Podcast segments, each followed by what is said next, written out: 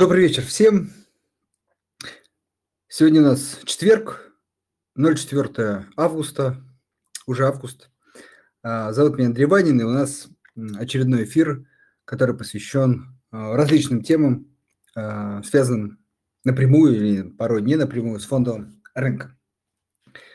Мы, наверное, так немножко, получается, блоками идем. В свое время очень подробно разбирали макроэкономику. Последние несколько эфиры эфиров уделили непосредственно а, российским компаниям, российским эмитентам, достаточно много об этом говорили. И вот сегодня а, такой тоже очень важный эфир а, связан, на мой взгляд, сейчас посмотрим, послушаем, связанный с базовыми с вещами, с азами инвестирования. И, собственно, чтобы обсудить эту важную тему. А, мы сегодня в гости к нам позвали Алексея Бочарова, преподавателя Высшей школы экономики и автора книги «Азы инвестиций». А, настольная книга начинающего инвестора. Алексей, добрый вечер. А, Андрей, добрый вечер. Добрый вечер всех, кто нас слушает. А, приятно, что вы меня пригласили. Очень рад. Ну, расскажу, что знаю. Хорошо. А, дорогие слушатели, напоминаю, что у нас такой э, онлайн-интерактив. Во второй части э, с удовольствием э, я адресую ваши вопросы. Вопросы вы можете писать в последнем посте в комментариях. Не стесняйтесь, пишите, задавайте. Если что-то непонятно, тем более пишите. И, собственно, во второй части пообщаемся, поотвечаем на ваши вопросы. Алексей, прежде чем мы начнем, хочется такую важную вещь сказать, что, ну, по крайней мере, по моему опыту, очень часто э, человек, который э, приходит на фондовый рынок, начинает инвестировать, знаете, как проскакивает вот эту начальную, кажущуюся вроде бы как неважную часть, как э, там азы инвестирования, какие-то важные начальные вещи, вот, и э, потом, ну, сталкиваясь с проблемами, чаще всего выраженными в снижении счета, начинает уже, как бы, знаете, постигать это не в теории, а на практике, что порой э, вот эти вот азы, они, э, ну, на мой, опять же, взгляд, я не раз это говорил, даже важнее, э, нежели там глубокое понимание отчетности, потому что это настраивается одно на другое. И вот, собственно, предлагаю этот пробел закрыть, по крайней мере, ну, кто с нами сегодня онлайн, и кто нас будет слушать в записи, и вот, собственно, поговорить на эту тему. А, поэтому предлагаю, Алексей, начать э, с первого вопроса. Могли бы вы, э, ну, мы всегда так начинаем, а, немножко рассказать о себе, э, познакомить слушателей и, собственно, начнем с азы инвестиций. Что это такое? Что важно знать при, не знаю, при открытии брокерского счета, при первых шагах в инвестиционном рынке? А, ну, давайте э, начнем. Хорошая тема, Андрей. Э, в общем-то, мне кажется, всем важно совершенно так правильно вы выстрелили, когда вот мы говорим про начинающих инвесторов, действительно, а, не в малой степени успех в инвестициях зависит даже не от глубоких знаний, да, а от умения непосредственно переживать кризисы и правильно относиться к, к тому, что вы, мы делаем на рынке. Да? Ну, мы, наверное, сегодня этом, этой теме затронем немало вопросов. Ну, прежде, как вы сказали, да, чуть-чуть о себе расскажу. А, начал я инвестировать еще в 2002 году. Я был тогда студентом Московского инженерного института, МИФИ. Вот, по, по образованию я ну, по первому образованию занимался ядерной физикой. Вот, а если конкретно физикой плазмы, а, времена были очень сложные, платили мне тогда 100 долларов а, в аспирантуре, э, и могу честно сказать, э, когда я первый пришел работать э, с Илзом на самую низшую должность в инвестиционную сферу, мне сразу платили 400, и по тем временам это казалось прям, ну, очень хорошие деньги. Ну и увлекся инвестициями. Я вот в то время, когда учился в институте, наш институт перековался в университет, у нас появилось много девушек, чего никогда не было, в общем-то, в МИФИ, вот, и появились всякие вот эти финансовые факультеты, не знаю, чему можно было, конечно, финансам научиться в МИФИ, но, в общем, у нас такие были новые направления, и, конечно, были всякие курсы повышения квалификации. Вот я пошел на эти курсы. Значит, ну, во-первых, появился предмет экономика, который мне понравился сам по себе. А второй появился, значит, этот как это, повышение квалификации трейдер валютного фондового рынка. И вот я, значит, туда пошел, и как и многие, кто приходит на фондовый рынок, нас учили, значит, торговать, э, ну, по вот этим классическим э, таким, как сказать, э, техническому анализу, с которого, в общем-то, многие все начинают. Ну, окрыленный после прохождения курса этими новыми знаниями, думаю, о, как все хорошо и намного проще, чем в ядерной физике. Сейчас я стану богатым, счастливым и удачным. В общем, два года я открыл я первый счет на московской бирже, тогда еще такой был Гута банк, ну, вот, который потом стал ВТБ-24.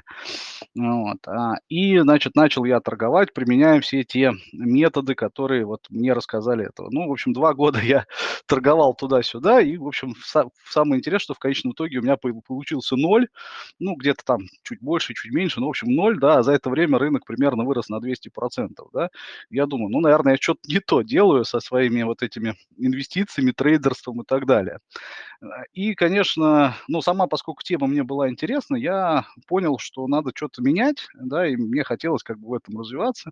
И я взял круг, такую книжку, как меня учили в институте, она называется «Инвестиции», а, и, собственно, написана Нобелевским лауреатом Вильямом Шарпом, входит в перечень литературы, который рекомендован для людей, которые, например, получают CFA, да, это Certificate Financial Analytics.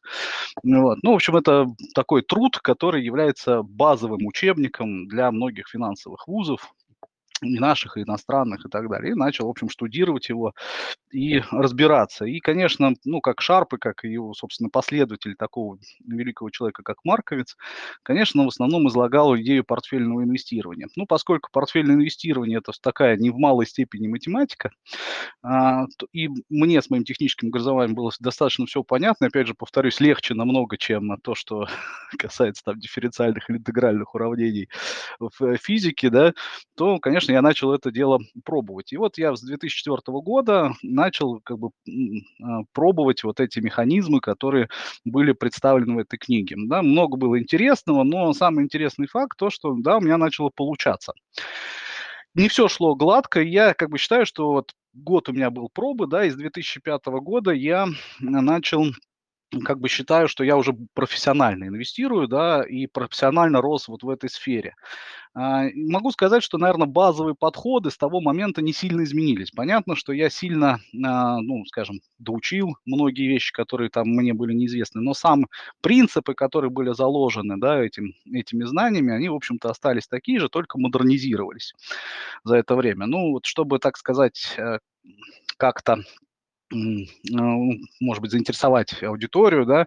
Ну вот мой результат э, за вот время, да, почти сколько у нас получается, с 2005 года, да, 17 лет, у меня о, результат около 15% годовых доходности, да. Ну, я думаю, что те, кто понимает, что такое сложный процент, да, может легко посчитать, что это достаточно хорошее увеличение капитала за этот промежуток времени.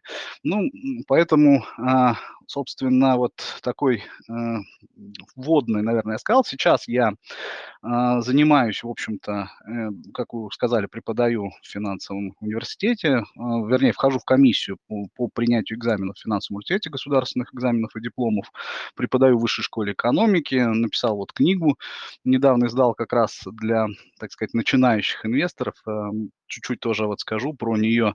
Это э, когда я учился еще только инвестировать, и была прекрасная книга, которая, на мой взгляд, очень хорошо рассказывала вот для э, начала, да, она называлась «Как пройти на Уолл-стрит», Литлом написанная, да, написана она достаточно давно в Америке, вот, но почему-то она в России не переиздавалась. У меня есть ее экземпляр в российском издании, но она потом не переиздалась. вот моя цель была написать книгу, которая была бы очень похожа, то есть на нее, э, с одной стороны, но с какими-то нашими особенностями, реалиями и так далее. И вот, собственно, я думаю, что мне это удалось. А, и, соответственно, книгу можно там приобрести сегодня в магазине, ну, например, там а, в как вот «Читай город», я знаю, там она продается, ну, наверное, в других тоже, там в Озоне наверняка есть и так далее.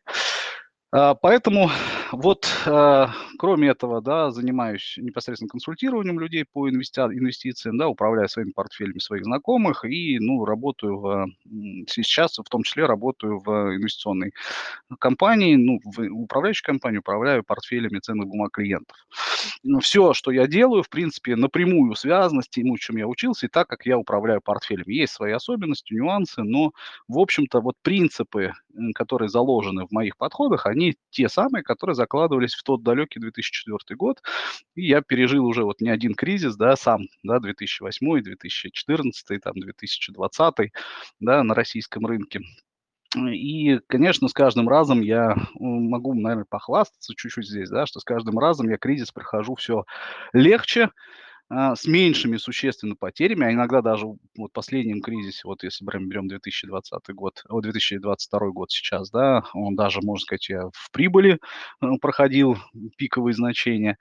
Ну вот. Э, это ни в коем случае не говорит, что и следующий кризис я буду проходить с прибылями, да, но просто к тому, что э, знания мне позволили существенно уменьшить количество стратегических, так сказать, или фатальных ошибок, которые совершают частные инвесторы, и, соответственно, э, уменьшить вот эти текущие просадки, потому что самое страшное это, когда просадка достаточно большая, да, люди начинают совершенно правильно, Андрей, сказали, действовать неправильно а, и пытаются, например, наоборот, увеличить свои риски вместо того, чтобы их уменьшать и стараться вернуться к тому, с чего они падали. Это, это обычно ведет к полной катастрофе, и потом люди расстраиваются, уходят с рынка, хотя на самом деле надо было поступать иначе. Вот, наверное, вкратце о том, что я хотел бы про себя рассказать. Ну и давайте перейдем к теме нашей беседы. Да, заинтриговали точно, и большой, теоретический опыт, и практический большой, и долгий, что самое важное. Ну, давайте перейдем с удовольствием. А, тогда вам слово, я тут, как сказать, думаю, что вы а, больше меня сейчас знаете, с чего начать. Вот так давайте сформулирую, что действительно полезно знать начинающему инвестору?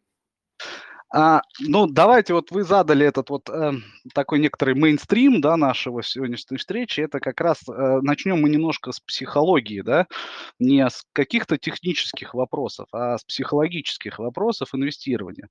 Вот у меня в моем там курсе или то в курсе, который я читаю в в высшей школе экономики, я всегда вот люблю приводить такой пример как бы различных видов инвестиций, которые доступны нам как частным инвесторам. Ну, понятно, всем все извест, известны депозиты, всем известна недвижимость, да, там собственный бизнес и так далее. Я вот показываю сначала качественно, почему, э, в общем-то, ценные бумаги весьма интересны на протяжении инвестирования, да, и потом, потом показываю количественные оценки, почему действительно все-таки ценные бумаги интереснее, чем э, кажется там такой же объект, скажем, как недвижимость, да, которая, ну, так сказать, в, э, исторически у нас очень популярна. Вот. Но а, почему я сейчас вспомнил про вот эти все объекты? А, наверное, я хочу обратить ваше внимание на самую важную психологическую деталь во всех этих инвестициях. Я сейчас не буду углубляться в подробности а, как бы плюсов, минусов каждого этого объекта, но что а, точно пугает людей и что они, наверное, неправильно интерпретируют.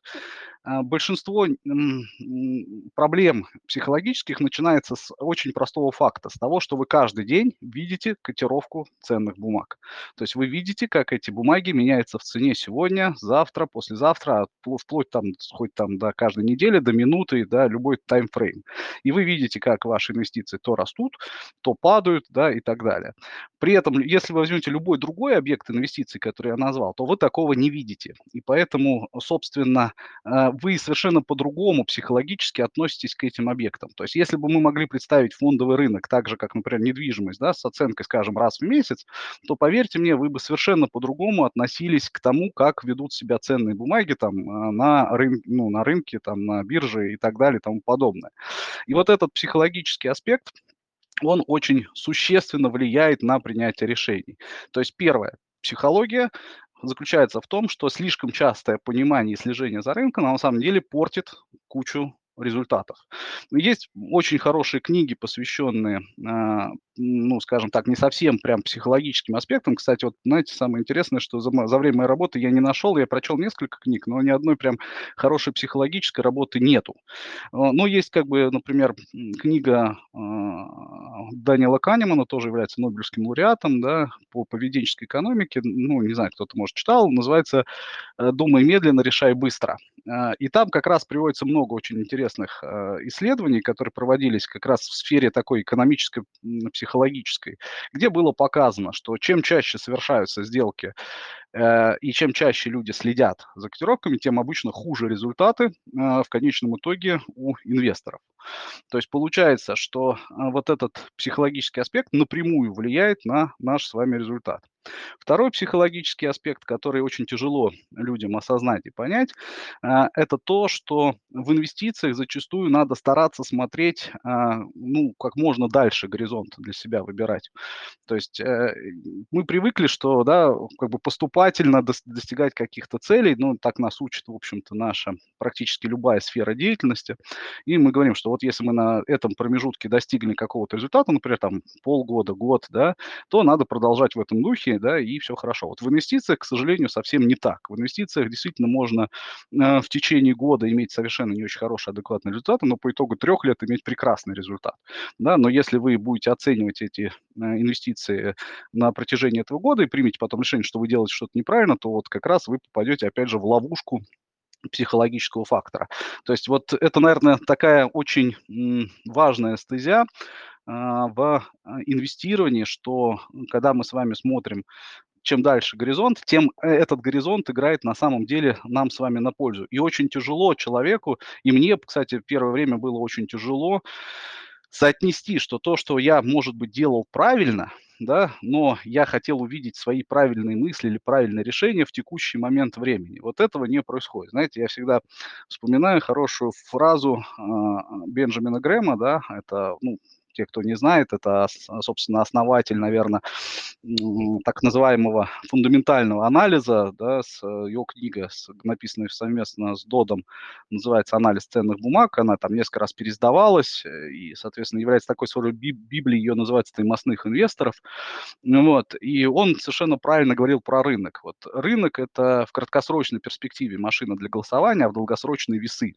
И вот когда мы с вами инвестируем, то мы как инвесторы и те методы, которые используют инвесторы, они все-таки это расчет на то, что мы э, ставим на весы, а не на машину голосования. А вот трейдеры это как раз люди, которые ставят на машину на голосование. То есть они пытаются предугадать, как поведет себя рынок, ну и, соответственно, как поведут себя э, масса, как, ну, ну, наверное, правильно, как выразиться фразой Либона, да, толпа в текущий момент времени, да, и с некоторым прицелом там совсем недалеким.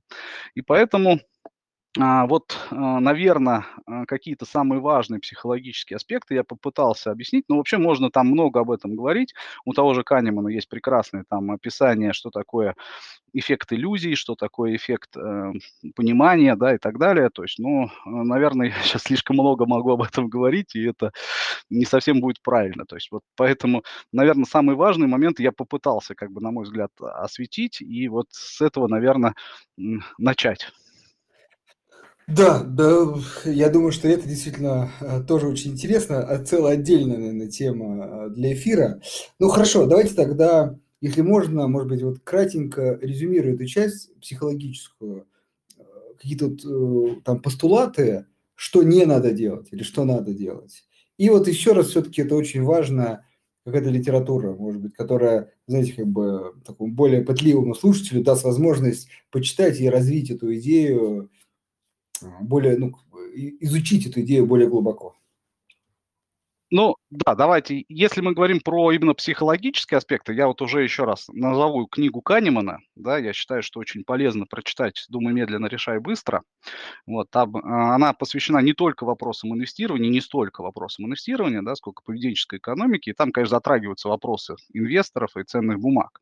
Но вот мне кажется, что некоторые психологические аспекты там прекрасно описаны. Вторая книга, которая мне, конечно, нравится, я считаю, что просто для понимания прочтения было бы полезно, это, конечно, книга Либона, да, «Психология масс» или «Психология толпы». Ну, то есть это старая очень книга, вот, которая является такой основателем, исследователя, э, ну, первой попыткой посмотреть, как себя ведут массы, да. А, вот. И мне кажется, вот этих двух книг для того, чтобы сложить некое представление, да, о психологии или психологическом аспекте инвестирования вот будет достаточно, чтобы э, для себя понять какие-то аспекты. Если мы говорим уже про технику инвестирования, ну, прежде всего, я назвал книгу, которую я считаю, что полезно знать инвестору, да, это книга инвестиций Вильяма Шарпа. Вот. Можно найти и другие, там есть, в общем-то, там у Фабоца есть управление инвестициями, но, наверное, вот книга Вильяма Шарпа, да, это одна из, собственно, таких базовых книг, которые стоит прочесть. Ну, будьте готовы, это не э, такое приятное чтиво, да, это, в общем, как любой учебник, это там тысяча страниц, там достаточно скучных вещей, но понимание того, а, как там а, расписано и как это работает, я думаю, это хорошо. Но если вы только начинаете, то начните хотя бы с моей книжки. Конечно, там все проще, но это как бы только про прелюдия или пролог да, к тому, о чем я рассказал. Хорошо. Э, если, ну, как бы, мне кажется, просто сама психология действительно очень обширная тема, о ней можно говорить. Но давайте попробуем хорошо пойти дальше. Что еще помимо этого важно знать начинающему инвестору? Ну, а, давайте так, значит, э, если мы с психологией более-менее разобрались, то а, сразу тоже хочу всех предупредить, что инвестиции, если вы даже хотите этим заниматься не на полностью профессиональном уровне, то э, в любом случае базовые вещи изучить стоит, да, и как бы книгу, которую я уже назвал, я думаю, что для прочтения обязательно нужно ее изучить. Многие начинают с так называемых пассивных инвестиций, да, это очень популярная тема, когда люди вот попытались потрейдить, и у них что-то не получилось, они обращаются обращается к пассивному инвестированию. Ну и самый, наверное, интересный, ну как-то самый известный там книги, по, посвященные этим вопросам, это книга Бернстайна, по-моему, а, не помню, как она там называется, там что-то портфельное инвестирование, ну или что-то в этом духе. Потом книга Малкила «10 советов начинающему инвестору». А, и книга, ну и книги Богла, да, это тоже, собственно, книги, посвященные индексному инвестированию. А, еще есть распределение активов, вот автора подзабыл, тоже такая очень популярная. А, и как бы вся, вся, вся логика в том, что пассивное инвестирование, да, вроде как на долгосроке всегда, ну или не всегда, а, скажем так, в подавляющем большинстве случаев обходит и, так сказать, э, инвестирования активного вида, да, вот. Э, но вся штука в чем, что все эти а, доказательства или все эти статистика, да, она собирается на очень длительных промежутках времени, ну и как бы, если мы говорим о некоторых сроках инвестирования, да, вот как принято в инвестиции говорить, да, что такое краткосрочные инвестиции, да, это обычно инвестиции до года, да, среднесрочные инвестиции, это обычно считается инвестиции до 5 лет, да, и долгосрочные инвестиции свыше 5. Вот я бы назвал, что пассивное инвестирование, вот это индексное инвестирование его еще называют, да, то это даже не долгосрочное, а обычно сверхдолгосрочное инвестирование, которое обычно показывает результаты на горизонтах 15 лет и выше. То есть если у вас горизонт ваших инвестиций там от 15 лет и выше, то, наверное, да, вы можете спокойно э, идти по пути э, пассивного инвестирования и, в общем-то, в 90% случаев ваш результат будет лучше, чем э, активное управление портфелями. Все, вся штука заключается в том, что большинство инвесторов, конечно, такими горизонтами зачастую не мыслят. Ну и, наверное, тут можно еще один, кстати, психологический аспект привести тоже важный. В пассивном инвестировании подразумевается, что вы э, действуете двумя простыми способами. Да? Вы а, ну, как бы составляете свой портфель из различных классов активов, куда входят и акции, и облигации, и там, может быть, золото, и, возможно, даже там фонды недвижимости, да, и так далее, и тому подобное, и постоянно их ребалансируете, например, раз в год. Ну, и пополняете еще э, этот капитал там постоянными взносами.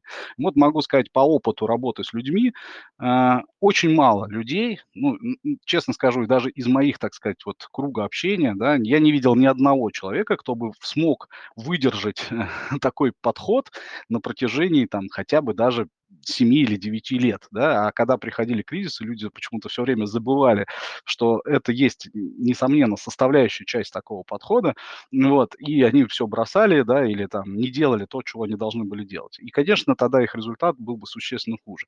То есть то, что выглядит хорошо, так сказать, на долгосроке, когда мы с вами можем промотать 15 лет истории там на графике, да, там назад, да, и просмотреть его за 10 минут, совершенно не то же самое, что переживать эти 10 лет и видеть, как рынок, например, в 2008 году, ну, например, если мы говорим про американский рынок, падает на 30%, а российский рынок, если в долларах США, вообще на 86, да, вот, и повторять э, те э, вещи, которые требуют от вас пассивный подход. Поэтому я не, ну, как бы управляя портфелями, конечно, немало беру с точки зрения того, что э, зашито в пассивных инвестициях, но при этом я понимаю, что мои горизонты не такие сверхдолгосрочные, поэтому мне приходится прибегать к активным методам управления. То есть, если говорить про мою стратегию управления, то она совмещает себе и пассивный подход, и активный подход в управлении инвестициями. Вот, э, наверное, вот так я бы ответил на вопрос, Андрей, который вы задали в текущий момент. Хорошо. Вот если можно, тут воспользуюсь случаем, чуть, может быть, в сторону отойдем, но вопрос, мне кажется, интересный. А, вот буквально, наверное, год-два назад читал несколько разных э, постов, идей а, на такую тему. Сейчас, конечно, последнее время и там снижение американского рынка, и нашего как-то немножко эту историю сделала менее актуальной, но все-таки. А, мысли следующие пассивное инвестирование, а, писали авторы, да, классная вещь, э, и она действительно хорошо работает, когда, скажем так, рынок состоит из как раз не пассивных инвесторов, а много фондов, активных управляющих, частных управляющих. И, в общем, вы как бы усредняете их э, инвестиционные оценки, инвестиционное принятие решений. В общем, вы ну, точно э, будете как минимум в серединке за счет, может быть, некой действительно экономии на Э, процентов там за управление и даже вот как бы в, в лучшей части э, инвесторов по результатам. Но это все, еще раз, хорошо работает, когда э, пассивных инвесторов меньшинство. Но действительно за последние там, 10 лет, с учетом вот появления ETF, э, крупных фондов, вообще популяризация именно пассивного инвестирования становится все больше и больше именно вот пассивных инвесторов. Да? И получается, такая, ну, наверное, не, пока еще этого не происходит, но вот в каком-то там отдаленном будущем может сложиться ситуация, когда пассивных инвесторов большинство, и э, какая-то, например, компания э, показывает, например, не очень хорошие результаты, но она не может выпасть из, э, например, индексного фонда, потому что ее просто покупают. Она растет в цене, потому что она в индексе. Приходит следующий человек, покупает индекс, и она снова растет. А покупая индекс, он как бы раскладывает свои инвестиции ровно в пропорции индекса. И э, даже начали говорить о том, что это может привести к некому такому, знаете, как бы э, пузырю в индексе, то есть вот, вот во всех компаниях, которые входят в индекс. Ну и еще один таких пример, например, вот знаменитые там фанк, да, американские компании, которые занимают большую долю в индексе, и вот человек, приходя опять же, в индекс, покупает э, всем известные эти крупные бигтехи, но, опять же, не потому, что он там верит, не верит, а потому что небольшое э, значение в индексе. Они поэтому растут. Поэтому индекс растет. Ну и вот такая по цепочке история, которая, собственно, может привести к некому пузырю. Э, как считаете, ну, немножко, может, надуманная история, не текущего времени, или действительно такое может быть? То есть, и, как говорится, и в пассивном инвесторе, инвестициях может формироваться пузырь. Андрей, прекрасное, прекрасное замечание. На самом деле я также об этом где-то год, может, назад, может, даже чуть больше писал, что действительно есть вот эта вот история, о чем вы совершенно четко сказали, что когда пассивные инвестиции только начинались, их доля э, с точки зрения инвесторов составляла меньше 7% вообще, да, если там взять еще там 30 лет назад. Ну и вот если чуть-чуть исторически вспомнить, тот же Богл, который был основным, наверное, двигателем вот этого индексного подхода, создав первый под авангардом фонд индексного инвестирования S&P 500, да, он, э, собственно, рассчитывал собрать, э, ну, так, э, развивая эту тему, рассчитывал собрать фонд 200 миллионов долларов, да, ну, это было там 75-й, что ли, год, не помню уже. Вот, а по итогу у него получилось собрать всего лишь 10 миллионов долларов, то есть можно сказать, сказать, вот вам оценка людьми, да, той идеи, которую излагал Богл. Значит, она была полностью провальна. Правда, через 15 лет этот фонд показал э, результаты лучше, чем 85% управляющих. Ну, понятно, за вычетом вот этих самых комиссионных издержек, да, которые взяли управляющие. То есть э, и прорывалась эта идея э, достаточно тяжело. Но э, чем больше популяризировалась эта идея, тем больше, да, соответственно, людей станов... Э, участвовало в этом индексном инвестировании. То есть сегодня по разным оценкам эта доля достигает от 50 до 70 процентов, да, и это совершенно другой расклад с точки зрения вот этого подхода, да. Получается, вы совершенно верно указываете, и я также об этом писал, что на, на, в нынешний момент времени действительно, а, например, те же компании, там, а, которые сегодня сильно прицены, например, Tesla, да, которая входит в S&P 500, да, то есть люди действительно просто приносят деньги, и эта часть денег снова покупается на них та же компания Tesla, да, и вроде как поддержит их котировки акций, да, если исход, да, пойдет от этих индексных фондов, да, то, соответственно, понятно, эти, опять же, акции начнут сильно падать в цене. Именно в том числе, наверное, этого не сказал. Именно поэтому я считаю, что активная часть управления портфелем а, в нынешних реалиях полезна. Просто а, когда люди знакомятся, например, с тем, как правильно использовать так называемые срочные контракты, ну, например, фьючерсы, да, то а, мы можем с вами, в общем-то, достаточно эффективно инвестировать, вкладывать в индексные фонды, но при этом умея страховать позиции через фьючерсные контракты, или, кстати, обратные фонды в Америке очень распространены, да, то мы можем, собственно, нивелировать вот эту часть проблем, проблемы, которые вы сейчас, мы с вами сейчас обозначили. Э, поэтому а, я думаю, что вот как бы мой мой подход, он заключается в том, что нужно совместить те плюсы, которые есть в индексном инвестировании или пассивном инвестировании, и те плюсы, которые можно извлечь из активного управления портфелем. Да, вот э, это и есть как бы такая, ну, моя э, задача, то, чем я и занимаюсь, да, стараюсь заниматься. Поэтому, но концептуально я с вами вот абсолютно согласен, что чем больше людей будут увлекаться чисто пассивными инвестициями, тем больше динамит будет заложен э, внутри э, такого подхода, да, тем, соответственно, если при каком-то текущем, например, развитии кризиса, да, мы увидим какой-то банк-ран, ну, сейчас это не банк-ран, да, вот инвестиционный там, уход инвесторов, то, по сути, индексные фонды, по сути своей, станут э, тем спусковым крючком, механизмом, который может запустить обвальное падение рынка. Хорошо.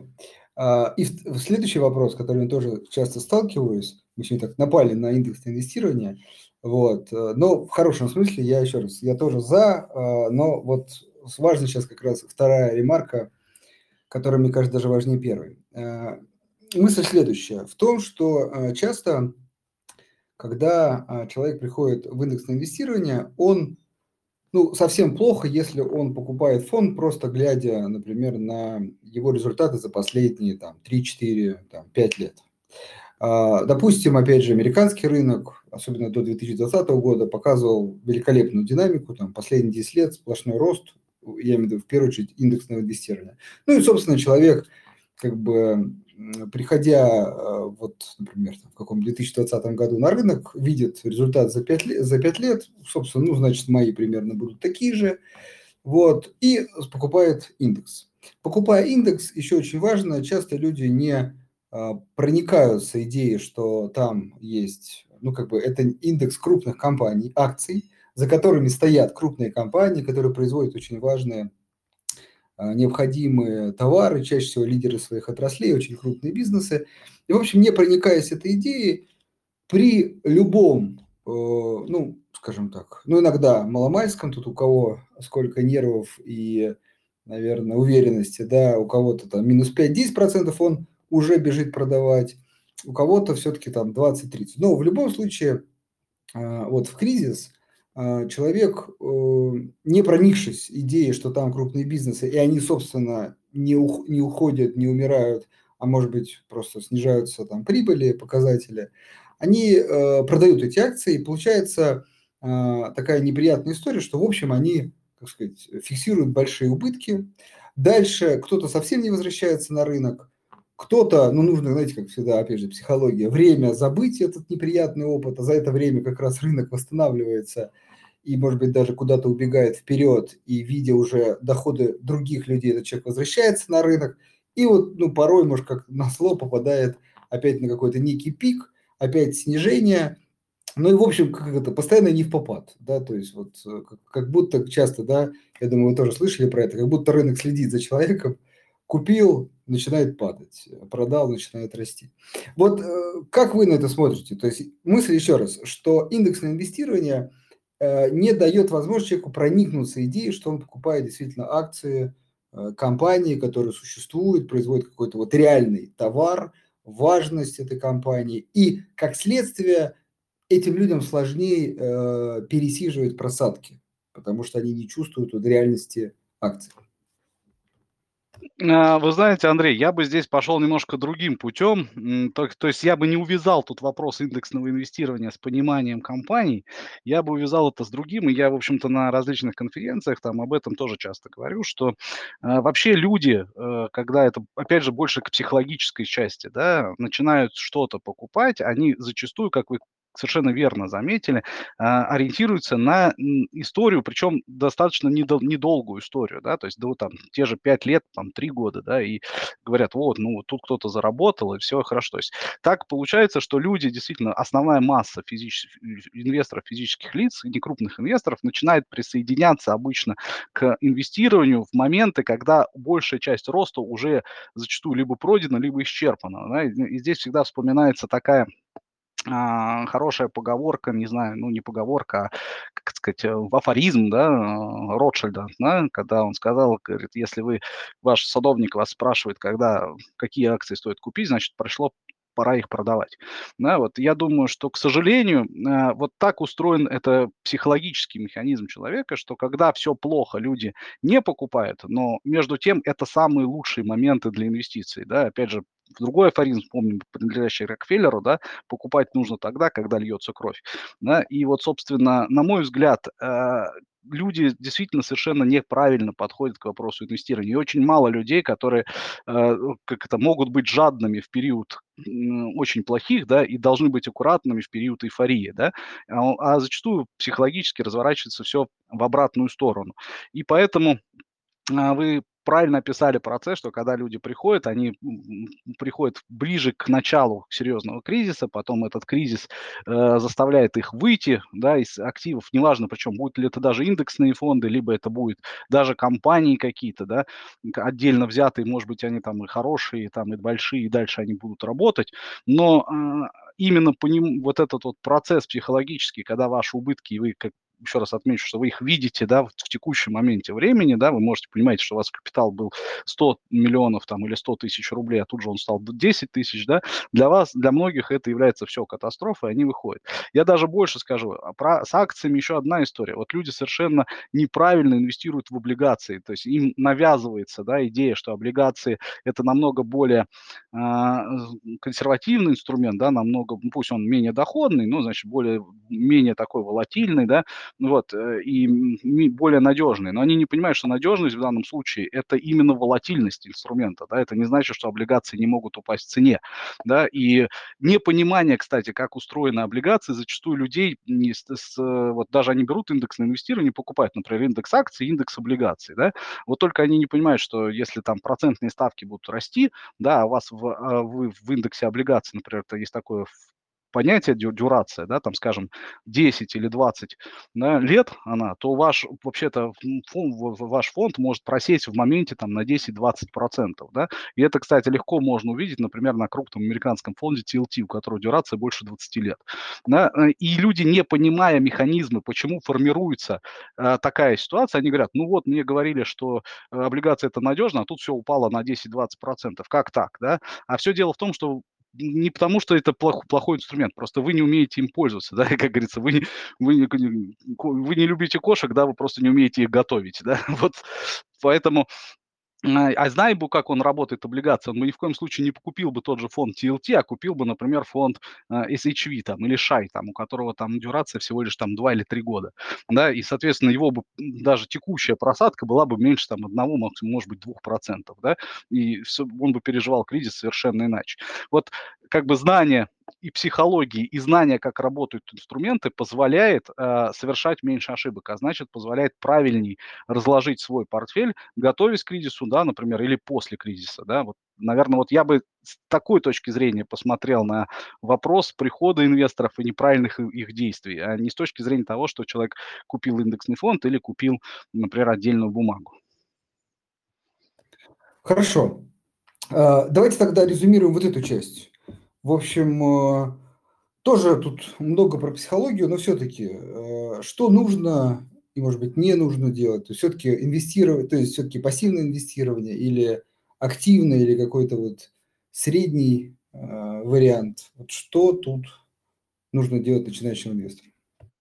Ну, прежде всего, может быть, я сейчас скажу банальщину, да, но, на мой взгляд, эту банальщину почему-то многие упускают. Вот прежде всего человек должен разобраться, как работают базовые инструменты на инвестиции. То есть он должен понимать, как работают акции, как работают облигации. Он должен понимать основные принципы оценки этих бумаг и почему акции намного волатильнее облигаций. Как только у человека в голове устаканиваются эти вопросы, он начинает по-другому относиться к тому, какую он ведет инвестиционную деятельность. После этого, да, а, понимая как работают базовые инструменты, он начинает понимать, как выбрать те же индексные фонды, да, если он даже там приверженец пассивных инвестиций. Вот я не зря привел пример а, между там двумя фондами, вроде как бы, которые покупают американские облигации, и те, и те надежные, только имеют совершенно разную дюрацию, да, вот, и человек, делая э, такие вещи, понимая, как это устроено, будет совершенно по-другому понимать. Ну, упал там TLT на 20%, но если он понимает, почему он это делал и как это, да, то есть он, это хорошо. Он, наоборот, только будет до, докупать, да, этот фонд в, в период кризиса, да, или, наоборот, будет готовиться, если там он будет ожидать цикл повышения процентных ставок, то он будет, наоборот, еще раньше выходить. Знаете, если говорить про инвестиции вот в таком общем ключе, то э, представьте, что вы, э, э, вот ну, многие инвестиции, да, по всяких популярных телеграм-каналах там или YouTube-каналах сравнивают с различными видами спорта. Кто там с бегом, кто там, не знаю, там с боксом, кто еще с чем-то. Я могу сказать, что за свой опыт я бы сравнивал инвестиции, если мы говорим про какой-то вид спорта, с шахматами. То есть вы э, в шахматах, да, нет смысла есть каждую фигуру, да, и выигрывать каждый ход. В шахматах нужно занять такую позицию выгодную для себя, чтобы впоследствии одержать победу над соперником, да, то есть так расставить фигуры на доске, да, чтобы ваша позиция позиция стала выигрышной, да, в какой-то момент вы пожертвуете какой-то фигурой, в какой-то момент вы, значит, будете проводить э, наступательную операцию и в конечном итоге поставите мат. Вот инвестиции очень похожи на вот этот принцип. То есть вы должны, понимая, как работают инструменты, понимая, что ожидать, например, там, в будущем от повышения процентных ставок и понижения, менять, например, соотношение тех же облигаций и акций в вашем портфеле таким образом, чтобы минимизировать возможные убытки в вашем портфеле. Ну, а когда вы научитесь это делать, вы и постигнете немножко работу с, а, со срочными инструментами, ну, прежде всего с фьючерсами, как более простым инструментом, да, вы еще и сможете страховать а, э, позиции свои вложений там в те же акции или облигации через них, да, тем самым еще уменьшая просадки, возможные просадки в э, период кризисов. Хорошо. Э, так, предлагаю перейти к вопросам.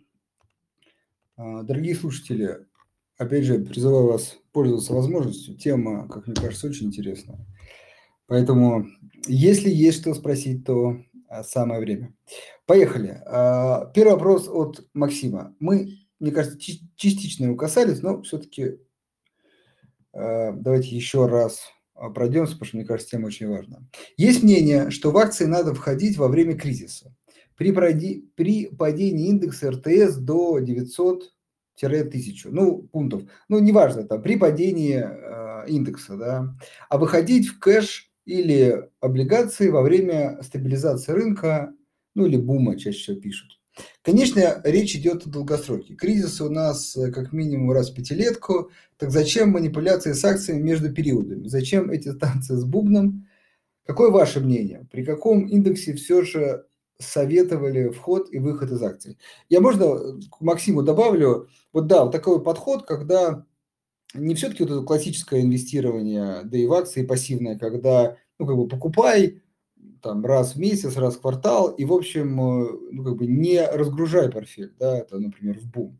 А вот такой более агрессивный подход, э, когда э, в кризис, понятно, покупай, как бы страшно не было, но вот самое интересное – и сложное, на мой взгляд, это продавая при восстановлении. Потому что я вот тут э, привожу пример американский фондовый рынок, который, ну, представьте, вы в 2008-2009 покупаете, все здорово, в 2010-2011 все это восстанавливается, и вы там выходите и получаете 10 э, лет э, роста. Да, и здорово, да, в 2020 вы можете снова купить, но коррекция даже рядом не, как бы не находится тех уровней, с которых вы вышли. Вот, то есть есть риск и такой. Вот как вы к такому подходу от, одну относитесь? Ну, а однозначно покупать в кризис это хорошо. Да, то есть это вот э, стопроцентная вещь. Просто я хочу предостеречь здесь от самого, наверное, а, сложного момента, который люди не понимают. То есть вот э, я против, когда мы пытаемся установить некоторые а, конкретные уровни или ну, процентные соотношения. Например, покупай, когда упало на 20%, покупай, когда упало там на 30%, да, и, соответственно, будете счастье. На самом деле это не совсем правильно. То есть вы должны использовать не просто ценовые показатели, да, а вы должны использовать некоторые относительные показатели. И зачастую, может, самыми интересными в этом случае являются различные мультипликаторы. Ну, а, мультипликаторы бывают разные. Это вот есть мультипликаторы фундаментального анализа, да, а есть, ну, более такие мультипликаторы, скажем, общие, да, для рынков. Ну, например, одним из таких интересных мультипликаторов является индикатор Баффета, да, который показывает, да, когда э, в некоторых крайних точках, когда рынок действительно либо очень дешев, либо очень дорог, да. Ну и вот если взять последние данные по этому индикатору, то американский рынок очень дорогой сейчас, просто даже, даже с учетом падения, которое мы наблюдали последние там, несколько месяцев, да, то есть все равно он остается очень дорогим. Или, например, индекс Шиллера, да, это тоже такой мультипликатор для рынка в целом, да, там сглаженные ну, прибыли, да, он тоже остается очень высоким, да, на текущий момент времени. То есть я к тому, что э, лучше использовать не ценовой вот индикатор, там, упали до 100 пунктов или упали там до этого, а использовать вот эти относительные индикаторы, они позволяют вам начать покупки да, а, в, в более выгодных условиях. Это не значит, что вы поймаете дно, как это некоторые там любят делать, там, или там, не знаю, там найдете пик. Нет, ни в коем случае вы этого не найдете, не знаете, но вот такие мультипликаторы, когда мы инвестируем именно вот с таким, как, как сказать, от кризиса к кризису, да, они действительно неплохо работают. Один из хороших индикаторов, который э, можно тоже считать относительным, это так называемый спред между десятилетними и двухлетними американскими бумагами, да, если мы берем про э, например, кризисы, да, почти, ну, в истории, когда следишь за этим спредом, да, он, он дает действительно чуть ли не стопроцентную вероятность э, рассказа о том, когда начнется кризис. Ну, не прям когда начнется, да, является хорошим предиктивным индикатором, показывающим, что кризис действительно начнется, да, и вот сейчас этот спред отрицательный, да, и, в общем-то, чем дольше он будет оставаться отрицательным, тем, скорее всего, более серьезным будет кризис, да,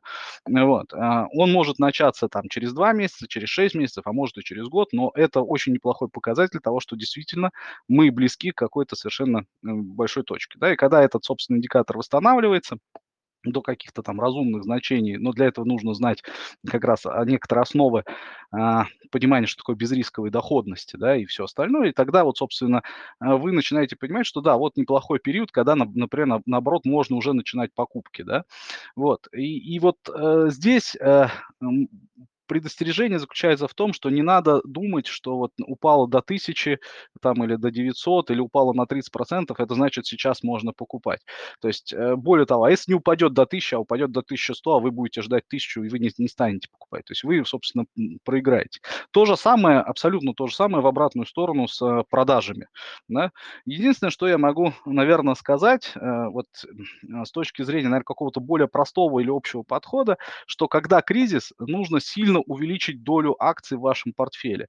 То есть, например, там она должна достигать там 75-80%, да, и с, с, с, с ростом, когда ваши инвестиции будут расти, восстанавливаться, как вы говорите, до каких-то новых пиковых значений, вы, вот вернуть вот это соотношение между облигациями и акциями, скажем, 50 на 50, да, и потом, да, чем больше будет расти рынок, тем, как бы, опять же, пере, перекладывать, да, большую часть из акций, потихоньку продавая их, да, в облигации. Тем самым вы подойдете к, обычно к следующему кризису с большой долей облигаций, да, и с, и с меньшей долей акций. Считайте, опять же, есть какие-то, ну, дать простые рекомендации, мне не очень нравится, потому что вот сроки э, не всегда, они как бы там 5 лет, 10 там выдерживаются, да, там может кризис, между кризисом может пройти 5 лет, а может 4 или там 3, да, или, или там 6 или 7, да, или там 10 лет, соответственно, там 8, 12, да, и так далее. То есть, но а, сам факт вот а, понимания такого потихоньку перекладывания, да, из одного актива в другой, да, это неплохой результат по итогу вот этого усреднения там на горизонте там от 10 лет и выше. Я ответил на вопрос, надеюсь. Хорошо.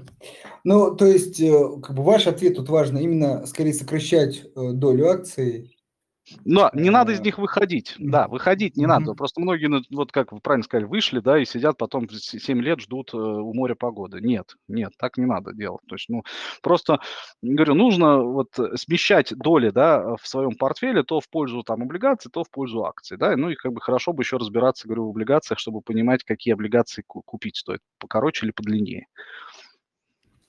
Хорошо. А, вопрос такой от Сергея практически профессиональный. Расскажите, пожалуйста, вот с позиции э, математики, вы когда-нибудь выявляли парадоксы в инвестировании? Например, наблюдали рост, когда должно было идти падение или что-то подобное? Сложный вопрос, потому что я не очень э, могу понять, о каком а, ну, то есть, что является базисом? То есть, если мы считаем базисом некоторые математические модели, которые нам подсказывают, что сейчас должен быть рост, а в реальности мы видим падение, да, или наоборот, то я здесь не сторонник чисто вот алгоритмических подходов или чисто математических. Я вообще считаю, что математика вещь очень полезная, нужная, у меня самого склад математический, да, но нельзя математику а, ставить во главу угла, если вы не понимаете, какие процессы а, идут с экономической точки зрения, да, социальных, может быть, каких-то аспектов. То есть математика – это хороший инструмент, да, нельзя взять, не знаю, формулу Ньютона и посчитать, э, не знаю, там, дисперсию света, да, потому что, ну, это две, две разные вещи. Так и в экономике, да, нельзя, нельзя взять какую-нибудь теоретическую базу, скажем, там, того же Марковица, да, посчитать портфель и говорить, что вот все, в кризис будет вот так. Нет, потому что корреляции в кризис будут стремиться к единице, да, и все будет совершенно по-другому. То есть, если вы ориентируетесь на исключительно математические модели, которые вам что-то предсказывают и говорите, что вот должно быть так, а, а рынок себя ведет вот так, то вот вы совершаете очень сильную концептуальную ошибку. Да? А математика является вашим помощником да, в принятии определенных решений, расчете каких-то эффективных э, вложений да, и так далее. Но она не есть базис принятия решений. То есть вы должны ориентироваться на некоторые экономические факторы, которые зачастую не математизированы сами по себе. Да, и применять математическое моделирование с умом. Поэтому, наверное, я бы вот так ответил на этот вопрос. Хорошо. Так, э, следующий вопрос. Э, поделитесь, пожалуйста, как вы смотрите на торги против тренда? Э, на первый взгляд, это очевидная история. Все продают, все продают, и на пике падения другие покупают. Но есть и те, кто считает, что эта история не работает. Буду рад услышать ваше мнение. Спрашивает Алексей. А, это Алексей Иванов. А, Алексей. Алексей, знаете, вот э, ваш вопрос, он очень похож на вопрос скорее не инвестора, а трейдера. Да? То есть, э, во-первых, само понятие тренда, да, это скорее трейдерская история, чем инвесторская, да. Э, по большому счету, инвесторская история говорит нам об одном, что у нас с вами рынок не является игрой с нулевым математическим ожиданием, да, и у него всегда тренд растущий, если мы берем акции там, или облигации. Вопрос только, э, а, на, на, какой, какой прирост, да, у каждого из этого вида активов. Вот, поэтому, в общем-то, когда вы вкладываетесь на долгосрок, вы всегда, в общем-то, вкладываетесь по, по долгосрочному тренду, назовем это так, да. Вот, а, и как бы с этой позиции, да, рынок, он всегда растущий. Вот, если мы как бы говорим про какие-то а, такие трейдерские вещи, то, наверное, я, я прежде всего, опять же, говорю, не трейдер, да, а, то здесь я бы, наверное, посмотрел на это с позиции такой. Во-первых, есть некоторые цикличные бумаги, да, ну, то есть которые явно зависят, за, привязаны к циклам. И там как бы торговать, наверное, против тренда весьма не самая плохая идея. Да, но совсем плохая идея, например, торговать против тренда, например, те же индексные фонды. Да, потому что вот э, представьте себе, что вы торговали бы против тренда, например, тот же SPY там, да, на протяжении следующих 10 лет. Я думаю, что вы бы уже остались без денег к этому моменту, если бы вы пытались торговать против тренда. Поэтому нужно очень четко отделить э, э, вот этот аспект, э, с чем вы имеете дело. Можно, например, золото теоретически продавать против тренда, можно, наверное, нефть продавать против тренда. Вот. Но нельзя, там, скажем, продавать, э, еще раз повторюсь, там индексы или какие-нибудь там, не знаю, компанию Microsoft против тренда там, да, посмотрите на график Microsoft, и вы поймете, почему, да, а, и вот вопрос в том, что вам не хватит денег, да, никаких, чтобы когда-то реализовать вашу прибыль, хотя, может быть, вы в конечном итоге даже были бы правы, вот, поэтому я все-таки призываю, ну, я инвестор, еще раз говорю, это не трейд, скорее трейдерский вопрос, а, а не инвесторский. И для меня, как инвестору, важнее понимать другие составляющие. Ну и, кстати, наверное, в целом, вот тоже выражу такую мысль, что э, для инвестора существенно важнее не абсолютное изменение цен, а относительное изменение цен. Вот. И все расчеты, которые обычно инвесторы делают, они именно связаны с относительным, ну, то есть, по сути, с процентным выражением, да, с ожидаемой доходностью, которая выражена в процентах, да, сравнению с а, безрисковой доходностью, полученной по надежным государственным облигациям, да, и вот вы выбираете между тем, что вы ожидаете получить в акциях и что вы ожидаете, можете получить в облигациях, да, и принимаете решение, да, что, куда идти, пойти вот в более рискованный актив или не пойти. Вот. А когда мы говорим про ценовые вещи, то здесь э, совершенно другая история. На это как раз вроде как призван был ответить технический анализ, но если почитать большинство существенных работ по техническому анализу, ну, серьезных работ, я имею в виду, не просто книг, которые, так сказать, продаются для того, чтобы люди э, приходили на рынок, да, а вот прям серьезные исследования, да, то вы увидите, что большинство того, что написано в этих книгах, оно не работает. Могу даже поделиться своим опытом. В 2017-2018 году мы с другом очень увлекались написанием роботов, и понятно, что когда вы пишете алгоритмические стратегии, да, в основном, они не в малой степени ориентируются на те же самые технические индикаторы. И вот мы тогда написали достаточно много различных роботов, и проверили очень много индикаторов, которые очень популярны среди, так сказать, начинающих инвесторов. Это, я могу сказать, что 98% этих индикаторов не работает. Тут сразу пытливый ум спросит, а что за 2%? Все дело в том, что есть индикаторы, которые, в общем-то, работают, но они требуют существенной доработки, и, несомненно, они требуют э, определенного правильного управления капиталом. И вот эта задача, она на самом деле очень такая э, сложная.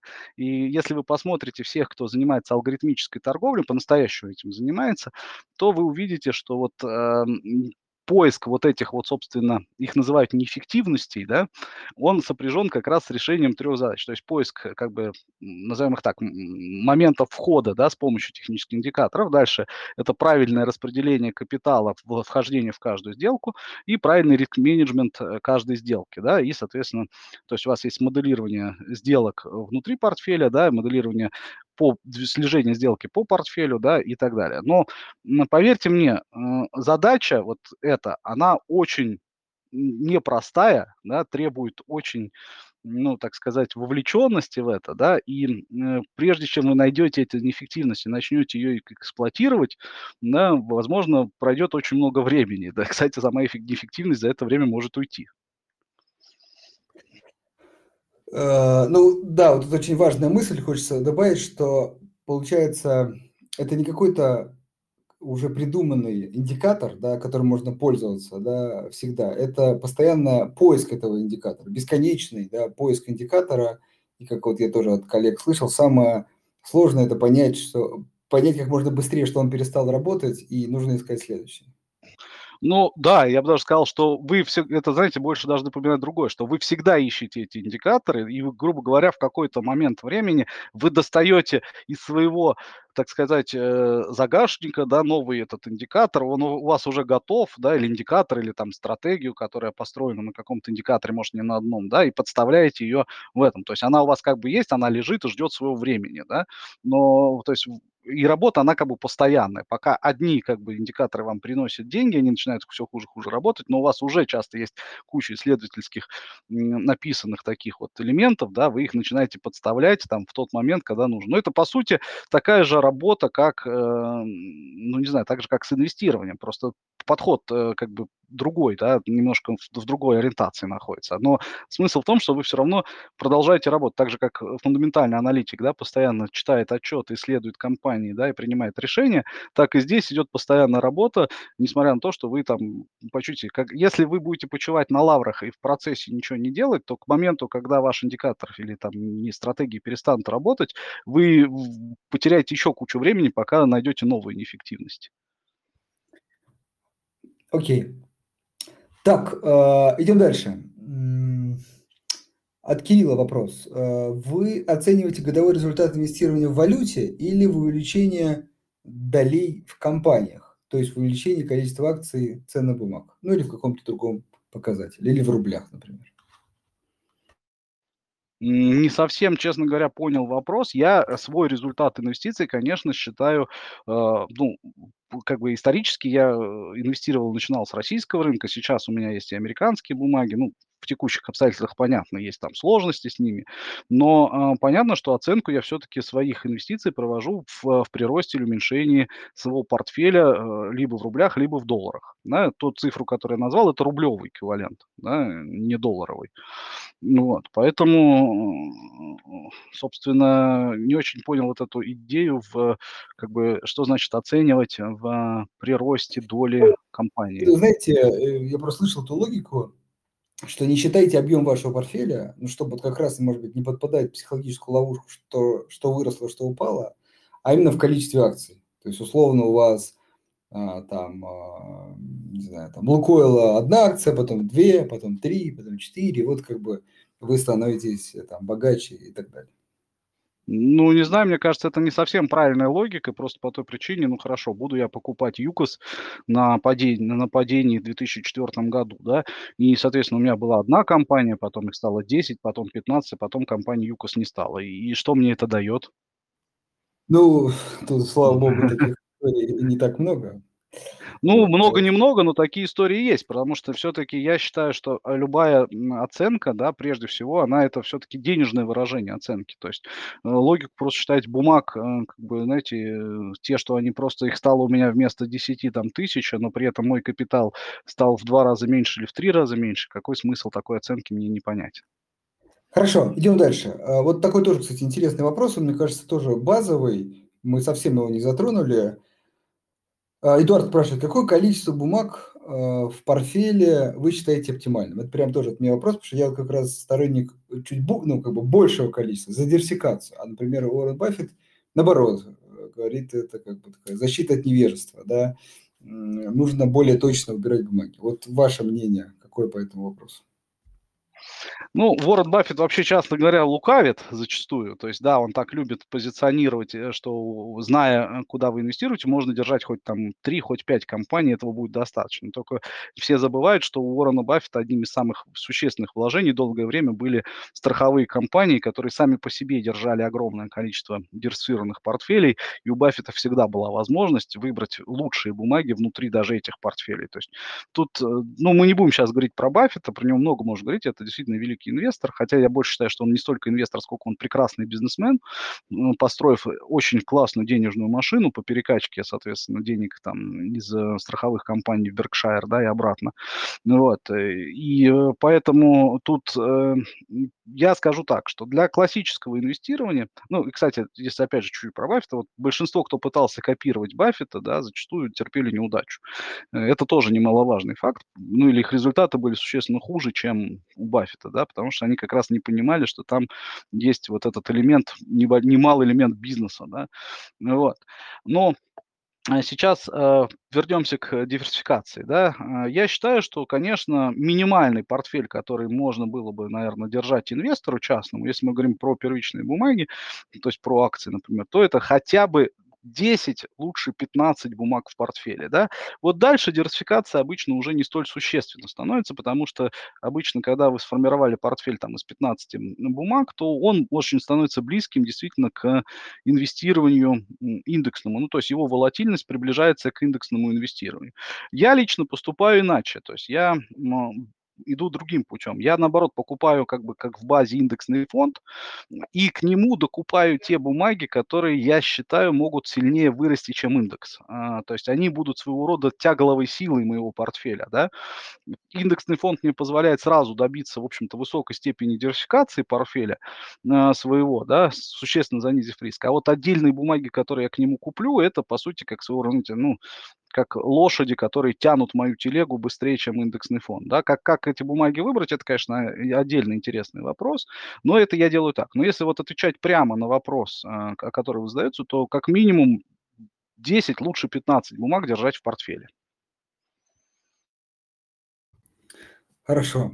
Да, наверное, тут еще, Андрей, тут еще надо сказать, Да, да. тоже, тут, да, тут надо, конечно, тоже отметить, что все-таки э, понятно, что если вы купите, э, не знаю, там даже на американском рынке 10 бумаг, не знаю, там условно банков там или 10 бумаг, не знаю, там авиакомпаний, то на это тоже будет плохая диверсификация, несомненно. То есть подразумевается, что все-таки бумаги должны быть действительно из разных секторов экономики. Ну, то есть и вот по вот эта диверсификация, она должна быть э, с ориентацией, если по секторам смотреть, да, она должна быть ну, хотя бы ровная. Да, то есть, скажем, если мы берем 15 бумаг, то, грубо говоря, в каждом секторе у нас с вами, ну, по 3, может, бумаги, да, ну, не больше трех бумаг. Вот так. Ну, хотя бы, чтобы было, ваш портфель был представлен пятью секторами экономики. Хорошо. Э, так, ну, у нас час закончился, но если, я думаю, есть у вас время, можем добить вопросы. Вот. Э, время есть, давайте добивать, почему нет, если тем Да, есть. только единственное, что, э, как говорится, как бы мы ни начинали тему с базовых вещей, они обычно всегда приводят к классическим точечным вопросам, что купить. Сейчас, ну, чуть-чуть дальше пойдем, тут уже просто конкретные вопросы по конкретным эмитентам. Но давайте пока э, задам э, вопрос.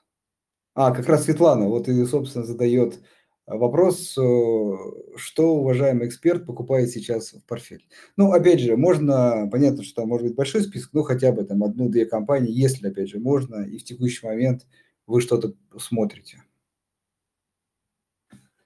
Да, давайте сделаем так. Значит, если вот отвечать, опять же, прямо на вопрос, что я покупаю, то я сразу скажу, что сейчас, в текущий момент времени, я увеличиваю свою долю портфеля в акциях, ну, в российских компаниях, потому что есть ограничения в американском рынке, но даже если бы не было бы их, я бы все равно э, пока бы американский рынок не покупал. Вот. Но в текущий момент времени я как раз пока набираю долю в виде индексного фонда. Ну, я люблю SBMX, хотя, наверное, их там сегодня, по сути, два таких там более-менее одинаковых, там, ну, SBMX чуть подороже с точки зрения комиссии, FTBX подешевле, но, в общем-то, они ведут себя примерно одинаково, поэтому как бы и с учетом волатильности российского рынка, да, я не вижу большой разницы гнаться за этими полпроцентами, которые там есть в, ну, вот, между ними, да.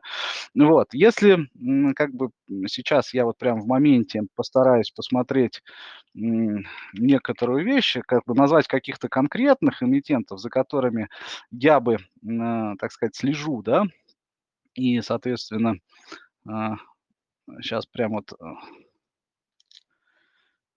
Давайте пока, да, тут будут еще следующие вопросы. Пока посмотрите, я как раз следующий вопрос. Ну, я а, вот нашел уже, могу давайте, сказать, да. Да, значит, могу сказать, какие пока вырисовываются, но а, тут хочу предостеречь. Я считаю, что пока еще рано э, покупать отдельных эмитентов, а, конкретные, вот прям конкретику делать, да, но такие расчеты я для себя делаю, ну, то есть нужно чуть больше времени, чтобы прошло после а, февраля этого года, да, чтобы поднабралось чуть больше статистики, потому что любое кризисное явление, да, оно рушит предыдущую статистику, и нужно набирать как бы новую, да, и на нее уже ориентироваться. Но пока вот предварительные расчеты, которые я сделал, да, у меня, значит, в портфель могут попасть э, компания Алроса, может попасть э, металлурги ЧМФ, это у нас Северсталь, э, Магнитогорский комбинат, э, потом есть э, Газпром нефть, есть э, Черкизовский, есть э, Акрон и есть этот Пхор, это этот у нас как его, Андрей, кто у нас там Пхор-то? Это, это, это, э, не, не, не понял совсем. PH, Пхор, ну это этот, тикер Пхор, это это. Хэнхантер? А, Нет, PHOR. Он это, а, это... а Фосагра? Фосагра, Фосагра, да.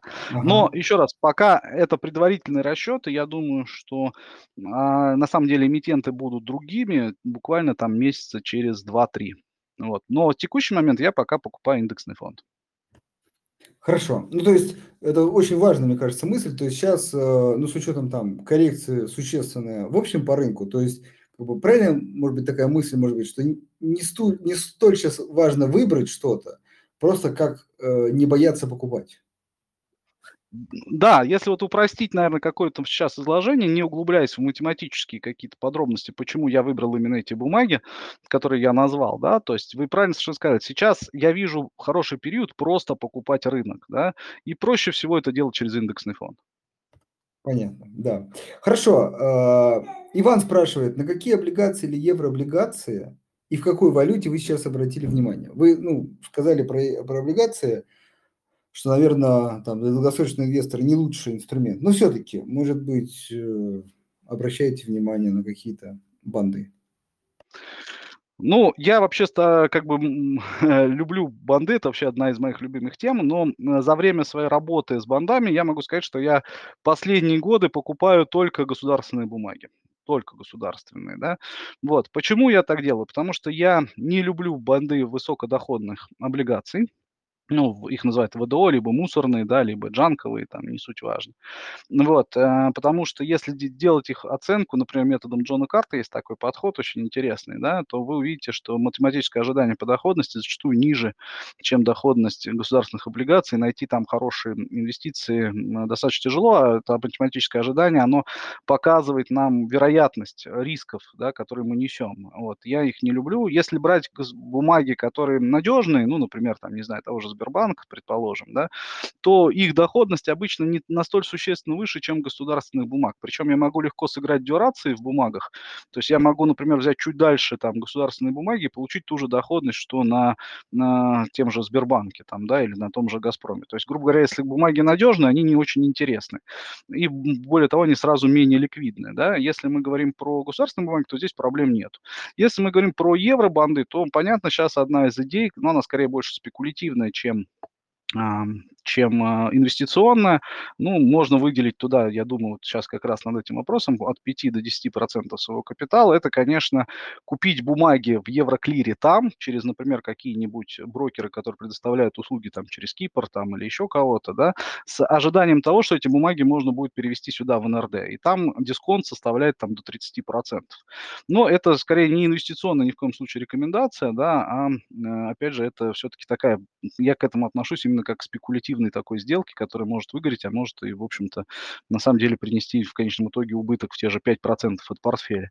Поэтому пока я еще не решил, но такая история есть. Но если говорить про евробанды, э, которые у нас в НРД, то интерес есть э, к государственным бумагам и к вебовским бумагам, э, но здесь не столько к бумагам, как к инструменту доходности, как некоторые экспозиции на доллар в текущих условиях, при котором мне не придется платить комиссию за э, денежные остатки в долларах. Вот такая, да, сейчас же у нас с вами банки вводят э, всякие комиссии, которые связаны с, э, например, если у вас деньги находятся на расчетном счете, а у меня они находятся на расчетном счете, поскольку ожидая возможно, ожидая там, да, санкций на НКЦ, мне не очень хотелось бы, чтобы мои деньги замерзли в НКЦ, да, и, соответственно, понятно, я их там вывел еще там месяца два назад на счет, но сейчас вот в большинство банков вводят комиссии, получается, у меня есть отрицательная доходность по чистым деньгам в долларах, да, и как бы как вариант экспозиции на доллар я вижу покупку тех бумаг, э, которых я назвал веб в основном, да, или там Россия,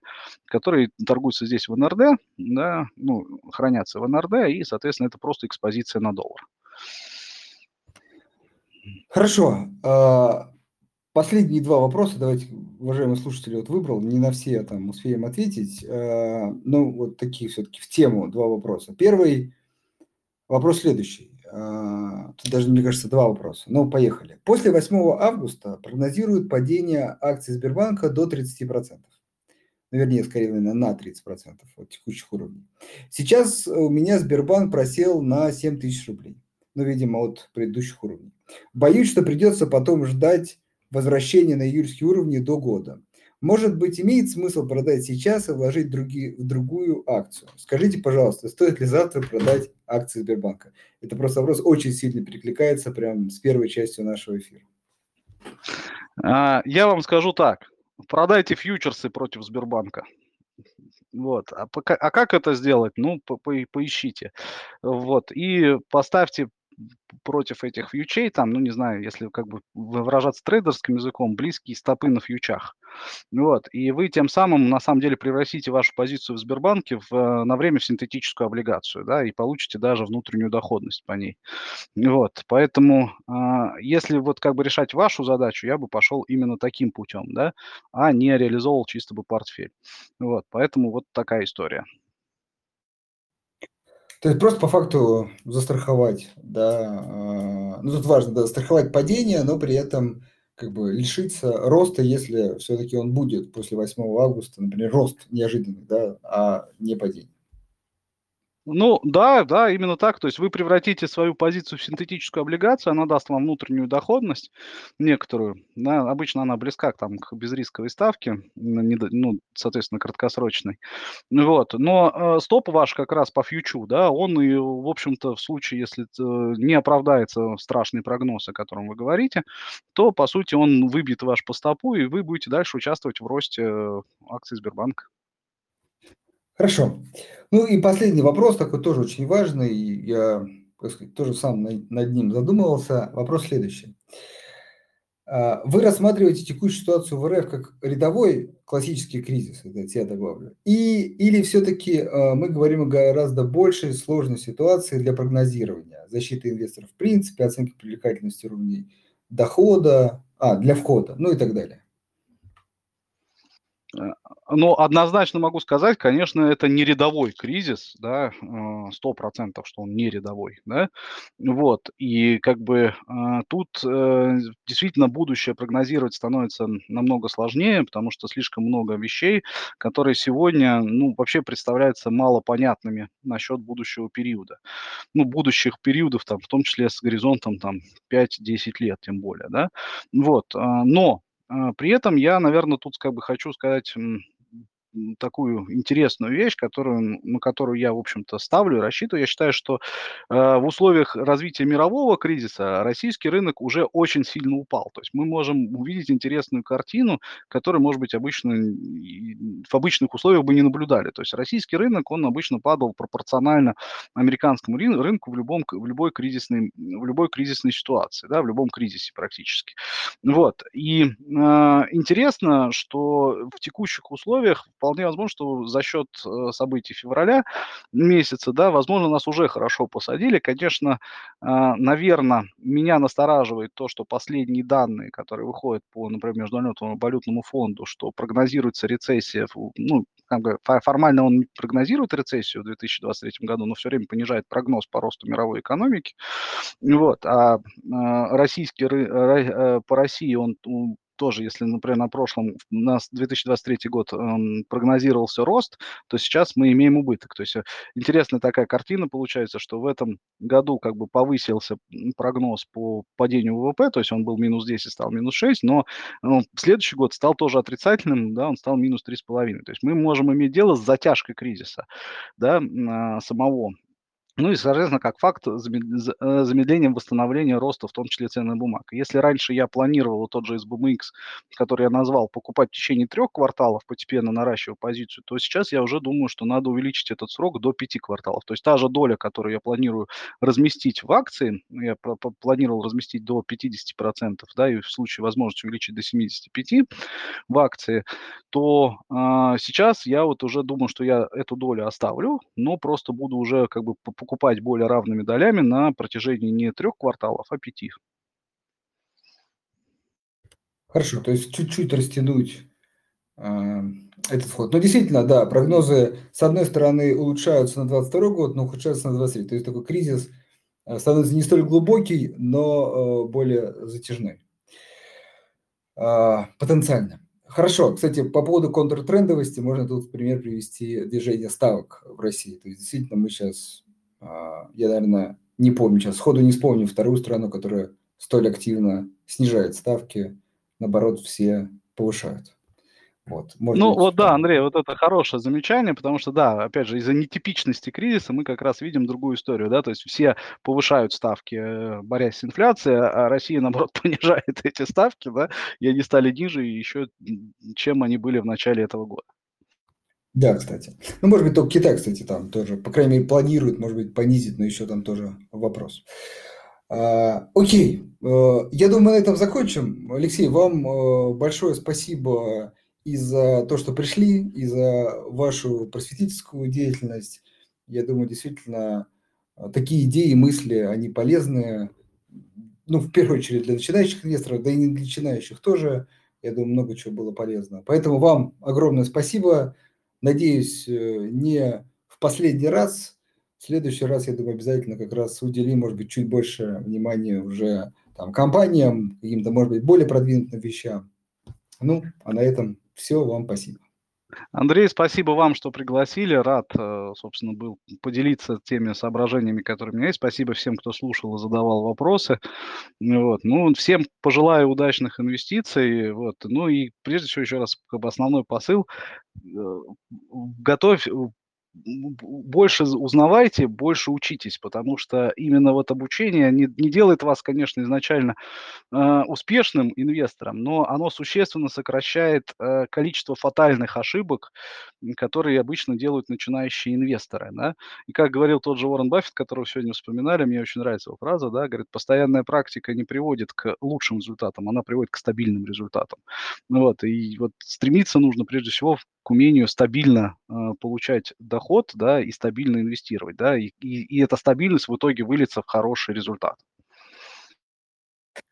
Да, я согласен. Всем хорошего вечера. Спасибо.